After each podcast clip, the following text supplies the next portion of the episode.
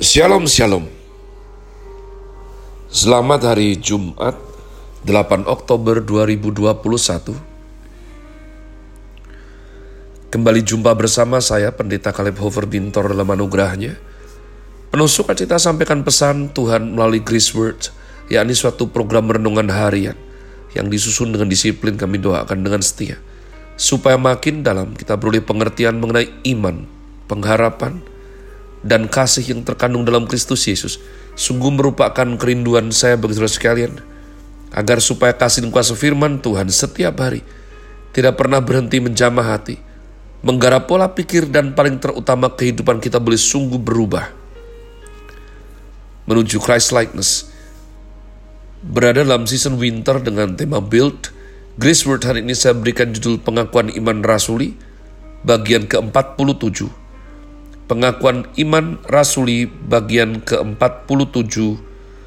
Mari sekali lagi jangan jemu-jemu kita membaca warisan iman Kristen daripada para Rasul Kristus. Aku percaya kepada Allah, Bapa yang Maha Kuasa, Khalik langit dan bumi. Aku percaya kepada Yesus Kristus anaknya yang tunggal Tuhan kita, yang dikandung dari Roh Kudus, lahir dari anak darah Maria, yang menderita sengsara di bawah pemerintahan Ponsius Pilatus, disalibkan, mati dan dikuburkan, turun dalam kerajaan maut, pada hari yang ketiga bangkit pula dari antara orang mati, naik ke surga, duduk di sebelah kanan Allah, Bapa yang Maha Kuasa, dan dari sana ia akan datang untuk menghakimi orang yang hidup dan yang mati. Aku percaya kepada Roh Kudus, Gereja yang kudus dan am, persekutuan orang kudus, pengampunan dosa, kebangkitan orang mati, dan hidup yang kekal. Amin. Butir kedua pengakuan iman rasuli memiliki 4 frase. Dan kepada Yesus Kristus anaknya yang tunggal, Tuhan kita, yang dikandung dari Roh Kudus, lahir dari anak darah Maria. Dan kepada Yesus Kristus anaknya yang tunggal, 1, 2, Tuhan kita, 3, yang dikandung dari Roh Kudus, 4, lahir dari anak darah Maria. Pernyataan pengakuan iman ini merupakan keunikan iman Kristen yang berbeda tajam sekali dibandingkan dengan apa yang dipercayai banyak agama. Karena kita bukan hanya percaya kepada Allah yang esa, tapi juga kepada anaknya yang tunggal. Keempat frasa ini memiliki keunikan yang tidak ada dan tidak cocok dengan pikiran manusia. Tidak pernah diucapkan agama lain manapun. Karena di sini dikatakan bahwa manusia Yesus adalah Tuhan, sekaligus Kristus. Allah yang berinkarnasi menjadi manusia. 100% Allah, 100% manusia.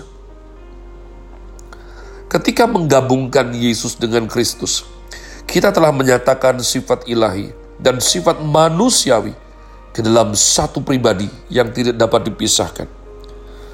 Kristus yang diurapi di dalam kekekalan lahir menjadi Yesus yang mengunjungi dunia ini. Allah yang adalah roh. Roh adalah tidak tampak.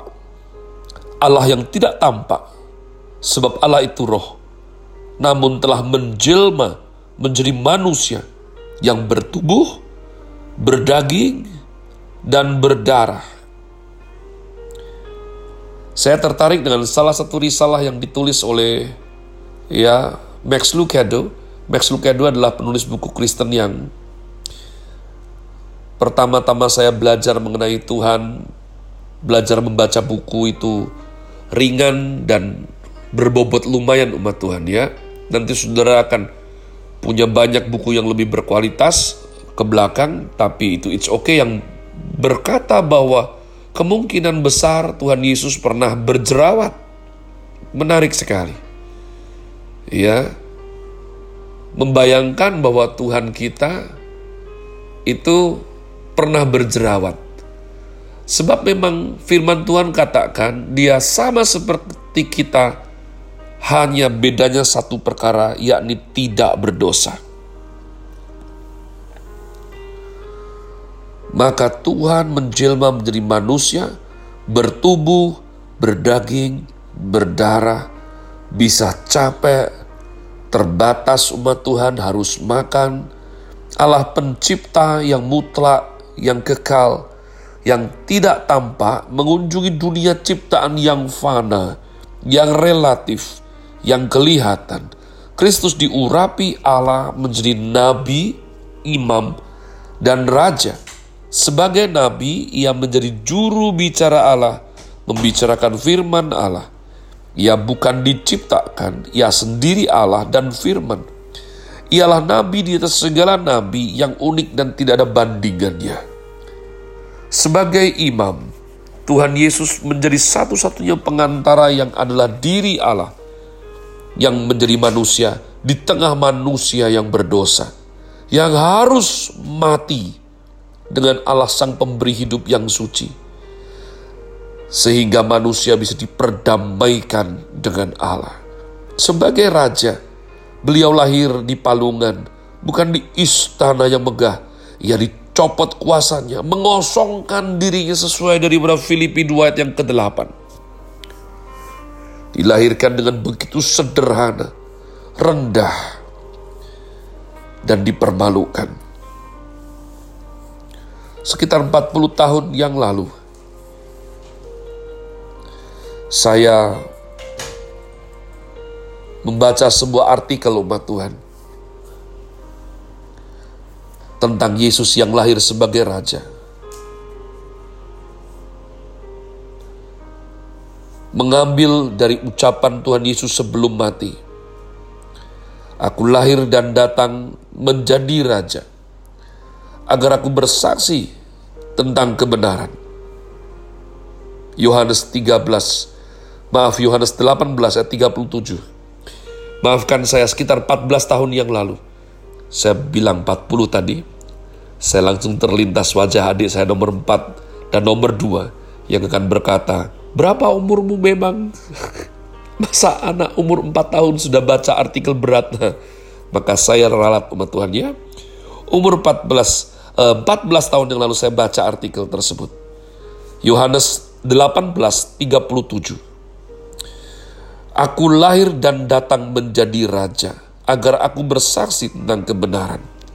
Maka raja di atas segala raja. Tapi kok rela menjadi yang paling hina, dalam palungan, dihakimi, dianiaya. Akhirnya membuktikan bahwa ia betul-betul raja di atas segala raja. Maut dikalahkannya. Yesus adalah Tuhan di atas segala yang dipertuhankan. Yesus adalah Raja, Yesus adalah Tuhan. Maka Yesus Kristus lebih tinggi dari semua, tetapi melalui cara lebih rendah dari semua. Inilah sebabnya kita memanggil Yesus sebagai Tuhan. Kita membicarakan bagaimana Tuhan yang asli turun dari sorga, dilahirkan menjadi Raja. Justru pada saat ilah-ilah palsu, Tuhan-Tuhan palsu muncul di dunia. Dengan kesombongannya, ia minta semua orang memanggilnya Tuhan. Penguasa yang sombong selalu minta dipanggil Tuhan oleh pengikutnya. Hal demikian tidak disukai oleh Allah. Jika ada negara, kerajaan, politik, rezim yang dengan rendah hati mengutamakan Allah sebagai Tuhan, memperlakukan manusia sebagai sesama, dan mengenal Yesus sebagai Kristus, maka mustahil bangsa tersebut tidak diberkati Allah. Ini terbukti di dalam sejarah, tidak bisa disangkal. Saat pemimpin merebut kedudukan dan kemuliaan Allah, maka Allah meninggalkan mereka dan memberinya malapetaka. Agar ia tahu, agar si sombong itu tahu bahwa ia hanyalah manusia. Mengapa Nebukadnezar makan rumput seperti lembu, umat Tuhan? Herodes mati dimakan cacing. Belsaziar direbut kekuasaannya. Semua itu karena mereka telah menjadi arogan sekali. Ini adalah dalil sejarah yang bisa kita lihat dengan jelas melalui Alkitab dan sejarah. Yesus Kristus sebagai Tuhan, berbeda dengan Kaisar Augustus yang setelah dilantik oleh Senat Romawi menjadi Kaisar, Augustus menjadi arogan. Ia mau semua penduduk di semua wilayah Romawi mengakuinya sebagai kurios. Arti kurios adalah Tuhan, penguasa tunggal, pemilik hidup.